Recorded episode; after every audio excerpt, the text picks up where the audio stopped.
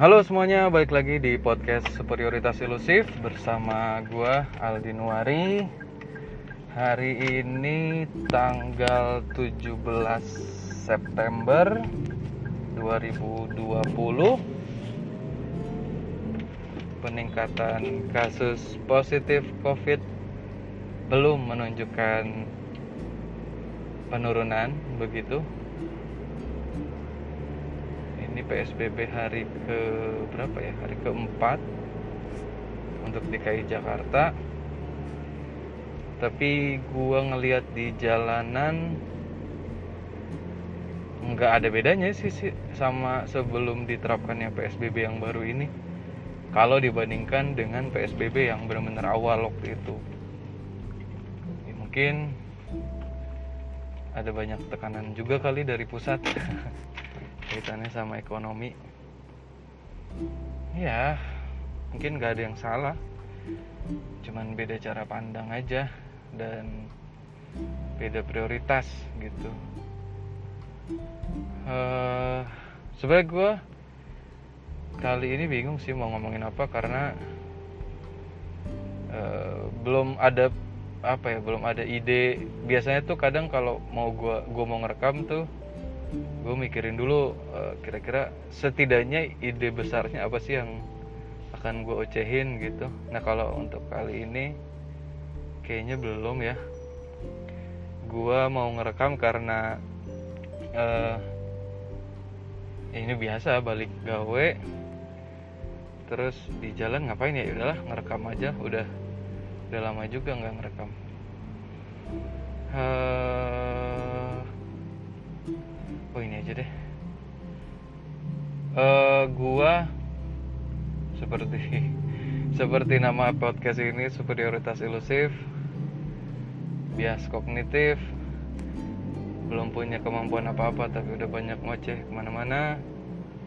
Seperti yang pernah beberapa kali gua sampaikan di episode-episode awal bahwa gua dalam beberapa waktu belakangan men, men, menjalani menjalani rutinitas trading begitu atau uh, lumayan tertarik dengan dunia finansial planning begitu.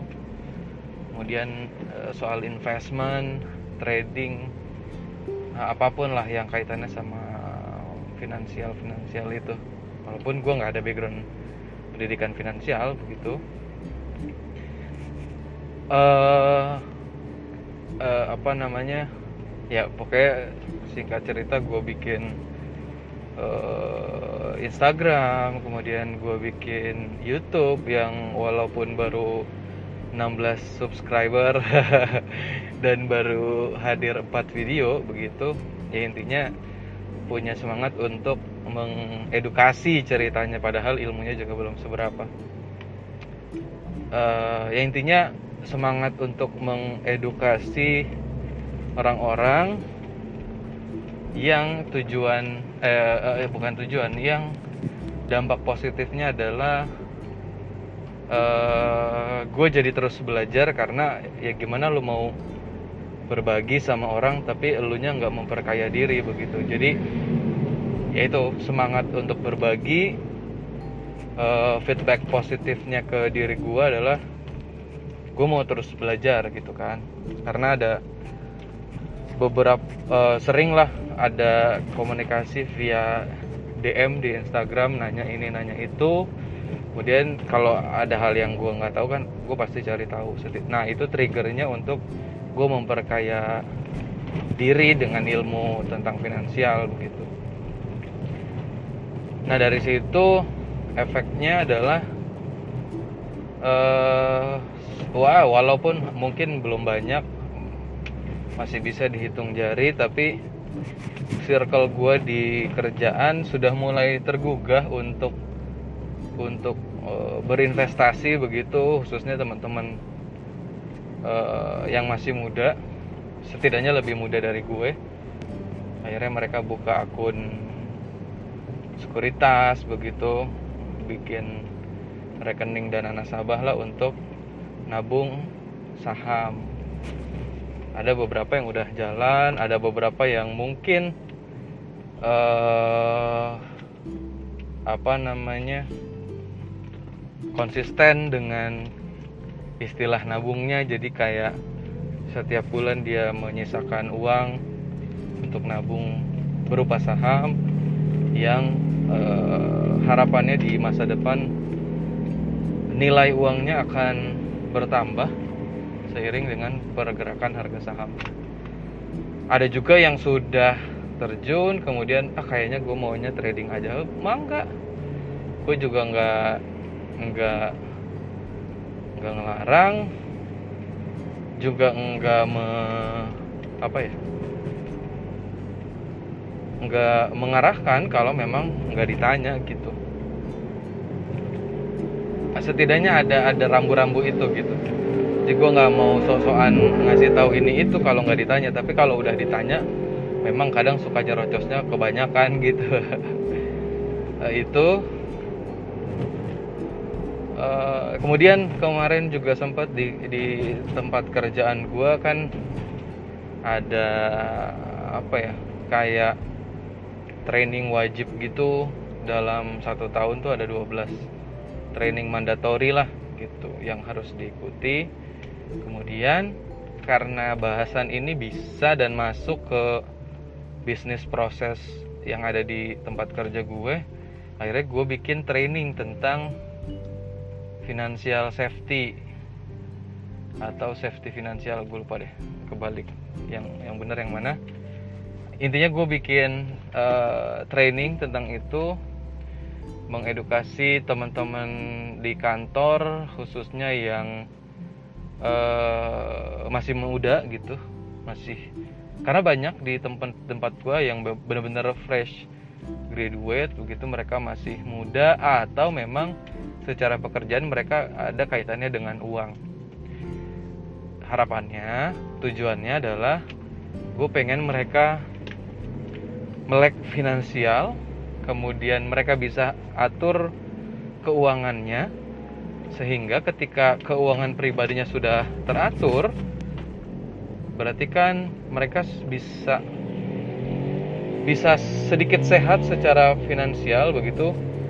Dan biasanya ketika sudah melek finansial tadi nggak akan ber perilaku bukan perilaku melakukan sesuatu yang dapat merugikan dirinya maupun perusahaan tempat bekerja apalagi yang kaitannya sama uang.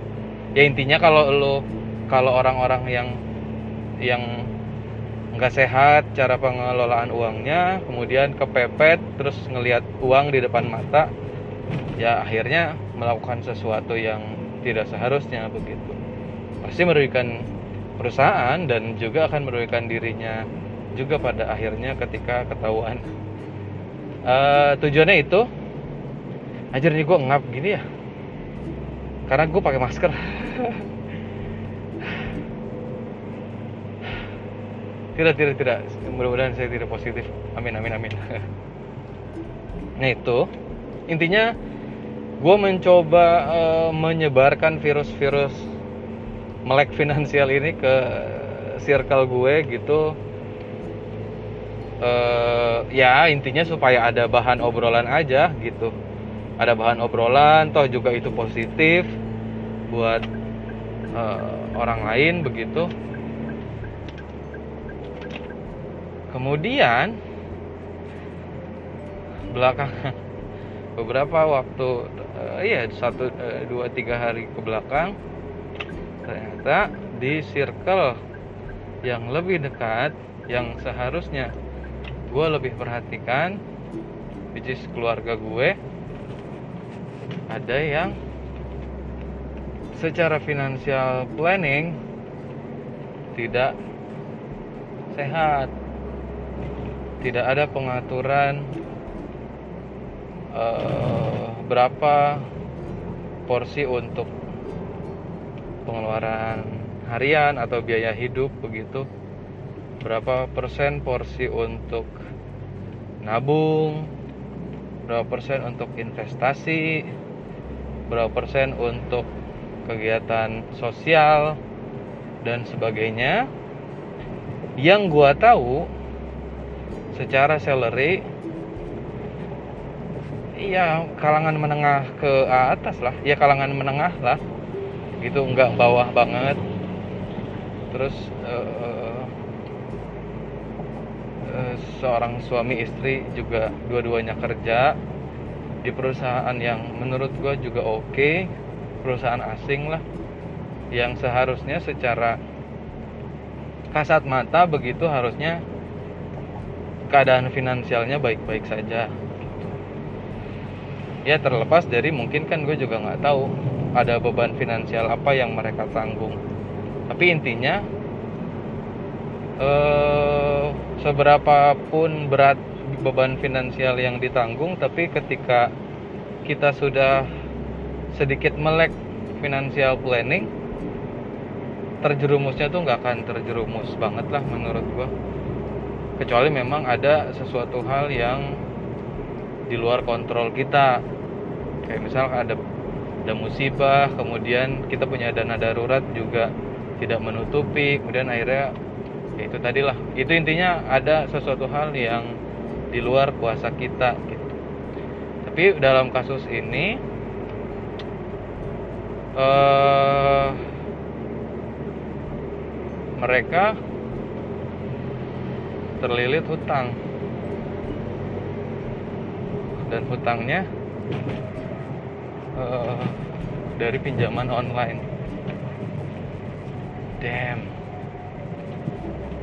Satu satu. Ibaratnya itu satu hal yang mungkin gua hindari gua ngomong ke siapa pun juga. Jangan karena nggak nggak logis. Ya pertama ya bi apa namanya itu sih sebuah konsekuensi mungkin. Karena persyaratan untuk meminjamnya juga mudah hanya berbekal KTP eh, ya konsekuensinya adalah bunganya gede banget gitu kan. Kemudian tenggat uang tenggat waktu pembayarannya juga sangat sempit. Walaupun memang eh, jumlah uh, uang yang dipinjamkannya maksimalnya juga sedikit. Kayak paling maksimal berapa sih? 3 juta atau berapa juta gitu yang kecil-kecil. Tapi ternyata mereka. Minjemnya nggak cuma di satu aplikasi. Sampai berpuluh-puluh aplikasi yang kalau di total jumlahnya sekitar gue nggak tahu berapa tapi kemarin mungkin sempat dengar sekitar 55 jutaan kali gue juga nggak tahu bisa sebanyak itu. Tapi ketika ditanya juga eh, nggak uh, tahu awal mulanya pokoknya buat kebutuhan sehari-hari terus akhirnya nggak kebayar minjem lagi aplikasi buat nutupin terus habis itu nggak kebayar lagi kayak gitu-gitu aja terus. Waduh gue bilang kacau juga.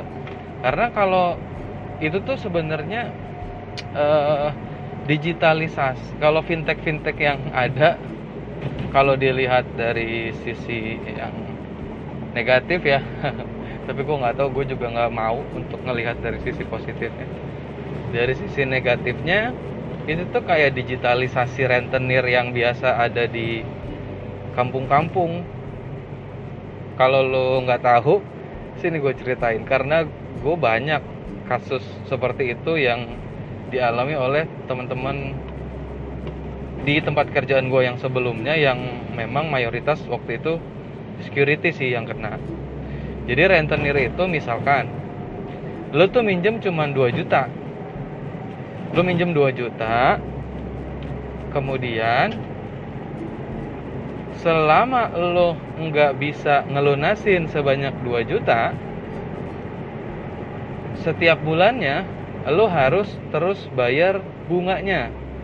Sesuai perjanjian biasanya 10% misal 2 juta berarti lo per bulan bayar 200 ribu. Kalau lu nggak punya duit 2 juta untuk ngelunasinnya biasanya 2 juta 200 2 juta 200 bunga plus pinjaman.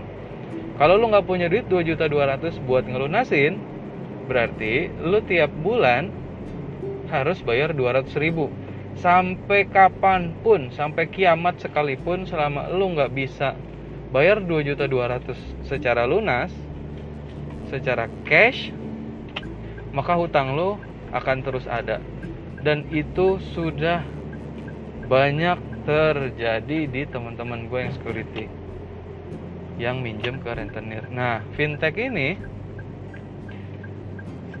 mayoritas apalagi yang memang nggak diawasin sama OJK ya. Karena kalau diawasin sama OJK mah nggak akan yang aneh-aneh juga sih harusnya ya. Cuman gue nggak tahu juga. Ya begitu. Jadi kayak misalkan lu minjem tuh kecil sebenarnya. Kayak dua uh, sejuta atau 800 ribu gitu. Uh, sejuta lah let's say sejuta gitu. Tapi tenggat waktunya tuh tujuh hari. Ini tujuh hari. Beneran tujuh hari. Ada yang kayak gitu jadi ini sejuta. Kalau lu selama tujuh hari ke depan gak punya uang untuk bayar sejuta plus bunganya which is beragam nggak tahu gua. Banyak gitu ya. Ibaratnya uh, let's say 20% berarti oh tadi berarti kalau 2 juta 20% kan 400 ribu ya. 20% berarti 200 kalau lo nggak punya duit sejuta 200 di minggu depan maka lo harus minimal bayar 200 ribunya untuk bunganya tadi. Di minggu depannya lagi ketika lo nggak punya sejuta 200 lo harus bayar 200 ribu. Nah jadi prakteknya kayak gitu. Nah kayaknya keluarga gue yang tadi misalkan dia minjem 3 juta terus kayak di minggu depan berarti dia harus ada duit uh, let's say 3 juta 600 kalau belum ada bayar 600 nya kemudian ternyata dia punya kebutuhan lain. Pinjem di aplikasi yang lain. Terus uh, mungkin nilainya lebih kecil gitu. Tapi kan berarti setiap minggu akan bertambah terus kan dia misalnya 600 terus ada tambahan minjem di tempat lain 200 misalkan untuk bayar bunganya aja berarti 800 belum misalkan untuk kebutuhan sehari-hari yang lain belum misalkan juga mungkin punya beban cicilan per bulan. Terus akhirnya mungkin dia pada suatu waktu minjem di aplikasi yang lain untuk nutup di yang satu misalkan. Iya nutup yang satu. Yang satunya ya jadi utang yang baru. Kayak gitu terus gitu terus sampai ada kebutuhan-kebutuhan lain akhirnya sudah terbiasa pakai aplikasi tadi diulang diulang diulang sampai berpuluh-puluh sampai tiga puluhan kalau nggak salah tuh. Pokoknya total totalnya tuh yang gue tahu ya 55 jutaan gitu. Terus belum uh, apa namanya? Ya pasti dengan adanya banyak ancaman ya dari si pihak aplikasinya dengan apa sih bahasanya debt kolektornya gitu. Di teror ini itu di teror ini itu gitu. Akhirnya ya namanya keluarga siapa lagi yang mau nolong? Akhirnya uh, karena gue ada dan ya diskusi lah sama istri. Ya udahlah kasihan kasihan takutnya ngaruh ke mana-mana gitu. Ya udah akhirnya tadi apa kemarin ya gue lupa. Ya udah kasih aja buat nutup dulu. Seenggaknya diselesain dulu lah masalah yang ini baru nanti ke depannya perusahaannya sama kita. Terus gue bilang sama bini gue gitu. Ya udah niatnya nolong jangan uh, apa namanya jangan ngitung untung rugi untung rugi. Kenapa ngitung untung rugi? Karena akhirnya gue jual emas coy. Jual emas digital gue. Kemudian ya udah akhirnya dicairin dan dibayarin gitu. Ya bini gue tadinya berpikir oh, kalau berarti nanti bayarnya sejumlah emas lagi ya? Udah nggak usah mikir gitu-gitu udah uang aja. Udah pokoknya niatin aja niat untuk nolong gitu jangan ngitung rugi untung rugi gitu. Udahlah intinya begitu. Mudah-mudahan sih gue belum dapat update nya tapi mudah-mudahan masalahnya udah selesai. Dan yang bersangkutan uh, bisa belajar dari dari pengalamannya yang tadi. Wow karena bagi gua lu gaji segede apa pun kalau eh, nggak uh, melek tadi nggak melek uh, financial planning bahwa berapa persen maksimal sih untuk kita bisa punya cicilan gitu. Cicilan juga yang sebaiknya yang produktif ya kayak buat rumah memang buat tempat tinggal ataupun apa gitu ya. Kalau buat kendaraan ya dipastikan kendaraannya memang dipakai gitu bukan untuk gaya-gayaan apalagi cuman buat ngisi garasi padahal tiap hari nggak dipakai gitu. Nah itu kan nggak produktif namanya. Iya jadi kayak berapa persen sih untuk cicilan kita per bulan? Berapa persen sih untuk kita kebutuhan sehari-hari? Kemudian berapa persen sih untuk biaya uh, apa investasi? Dana darurat juga kita harus pikirkan begitu. Karena kemarin itu sempat rame itu pas awal-awal pandemi. Mungkin lu juga pada baca kali di Twitter. Ada orang yang gajinya 20 juta nih si suaminya. Istrinya nggak kerja. Uh, gajinya 20 juta. Kemudian ketika covid atau ketika pandemi ini di perusahaan suaminya dipotong 50% jadi tinggal 10 juta iya bagi gue mah 10 juta juga gede gitu. Apalagi 20 juta ya. Jadi 10 juta juga gede. Nah karena nggak nggak melek finansial planning tadi ternyata si keluarga ini punya cicilan. Cicilan rumah tuh 5 juta kalau nggak salah. Ya cicilan rumah 5 juta kemudian cicilan mobil 4 juta setengah. Jadi ketika dengan gaji yang baru yang sudah dipotong 50% si keluarga itu hanya punya sisa 500 ribu. Itu belum buat makan buat mungkin ada ada biaya lain. Tapi setidaknya buat makan kemudian buat ongkos bekerja si suaminya untuk bayar listrik dan sebagainya. Jadi dia ngeluh-ngeluh di medsos minta bantuan lah kepada pemerintah begitu begitu itu kan serem banget bro. Uh, berarti cicilannya let's say 9 juta 500 ya walaupun 10 juta eh 20 juta.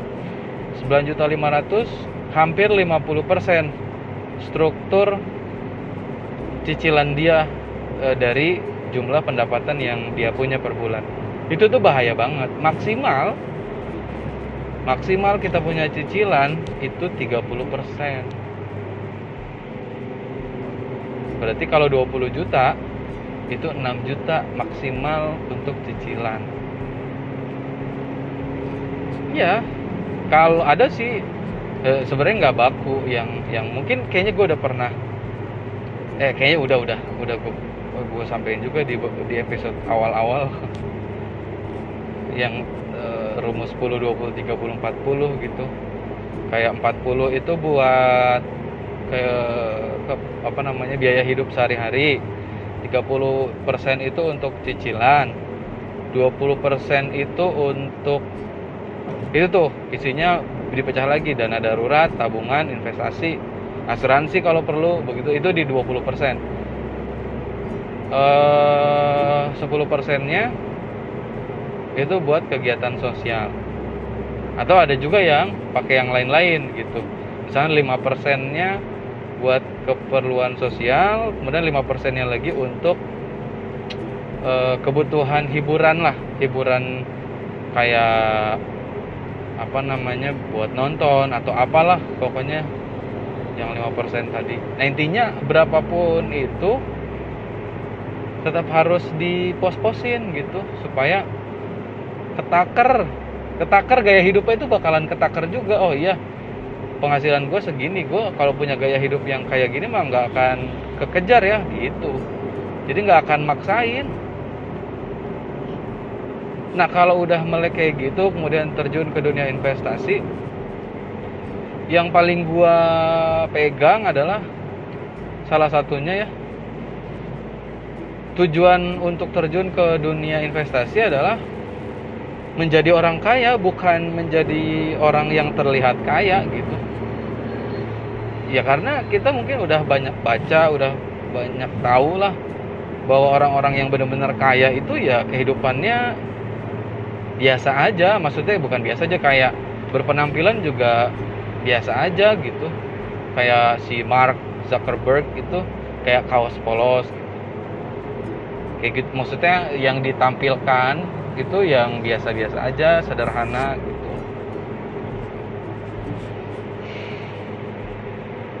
intinya itu gitu. Cer. ya itu jadi kayak gue ngerasa gagal anjir. Padahal gue tuh udah punya semangat untuk mengedukasi orang-orang di sekitar gue tapi ternyata di keluarga gue sendiri nggak. Mungkin agak canggung kali ya kalau yang kita ajarin atau kita kasih pengetahuan tentang ini tuh keluarga gitu maksudnya bukan keluarga inti ya. Kalau keluarga inti mah gue kasih tahu. Bini gue juga pasti gue kasih tahu gitu. Kayak adik gue juga gue kasih tahu gitu. Tapi ya itu tadi. Tapi kemarin sih pernah ada ada uh, sepupu gue gitu. Kalau secara apa namanya kedudukan dia tuh kakak sepupu gua karena dia anak dari gua gue gitu. Tapi kalau secara umur tuaan gua jadi dia manggil gue tetap AA gitu. Nah kebetulan dia baru kerja baru berapa tahun lah kerja gitu. Terus ternyata dia punya karena dia kerja di bank ternyata dia punya akun sekuritas maksudnya akun rekening dana nasabahnya buat investasi saham. Nah di situ baru gue seneng ngobrolnya gitu. Gue kasih tahu ini itu ini itu. Gue bilang ya udah follow aja instagramnya. Kalau mau ada apa-apa nanya aja. Udah tuh gue di situ gue kasih tahu dan dia seneng karena ada ilmu baru gitu. Ya, walaupun kayak gue pernah juga gitu uh, eh, gue kasih tahu saudara gue udah lu beli ini aja beli saham gitu. Lu buka akunnya gitu. Hah enggak gitu. Ya udah. Gue males kalau udah antipati di awal gitu. Aduh ya eh pokoknya dana darurat tuh penting coy. Ya sangat sangat terbantu dengan kondisi yang kayak gini gitu. Ketika covid ketika ada pemotongan gaji gitu. Ya alhamdulillah sih gue sih nggak ada. Ya mudah-mudahan enggak sih. Tapi bini gue dipotong 50 berapa? 30 persen apa gajinya. Tapi alhamdulillah lah masih masih bisa nutup. Karena itu tadi financial planning itu juga akan ngebentuk gaya hidup kita juga gitu nggak yang neko-neko. Dan bisa memenuhi gaya hidup ketika kita punya keinginan karena ada tabungan ada planning kapan kita mau ke mana gitu. Berarti setidaknya butuh uang berapa ya berarti kita perlu sisihkan berapa tiap bulannya. Nah kayak gitu gitu. Jadi uh, apa ya terencana dengan baik lah setidaknya walaupun ya banyak juga banyak kejadian yang memang di luar kontrol kita tapi setidaknya kita sudah menyiapkan uh, apa namanya menyiapkan untuk kemungkinan-kemungkinan terburuknya juga gitu.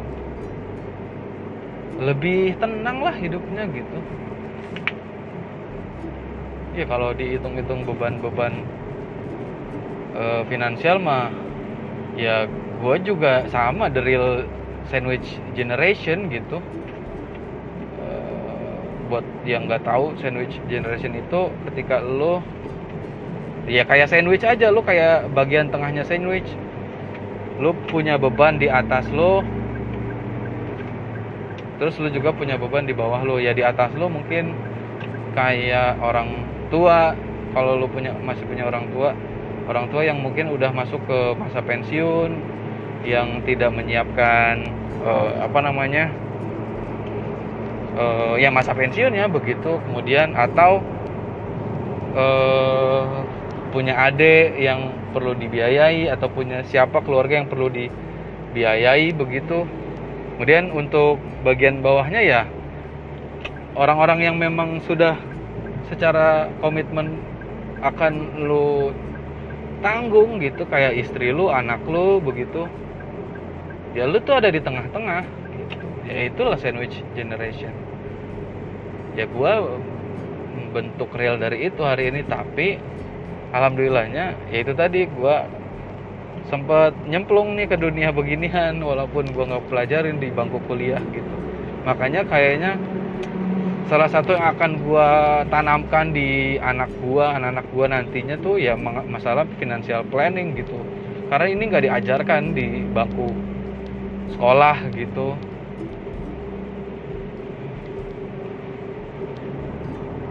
Masalah financial planning masalah leadership masalah komunikasi yang baik itu yang akan gue ajarkan ke anak gue.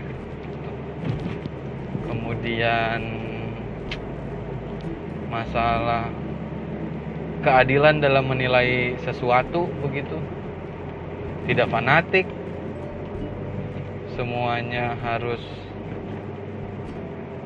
punya se semua keputusan harus punya alasan yang logis gitu.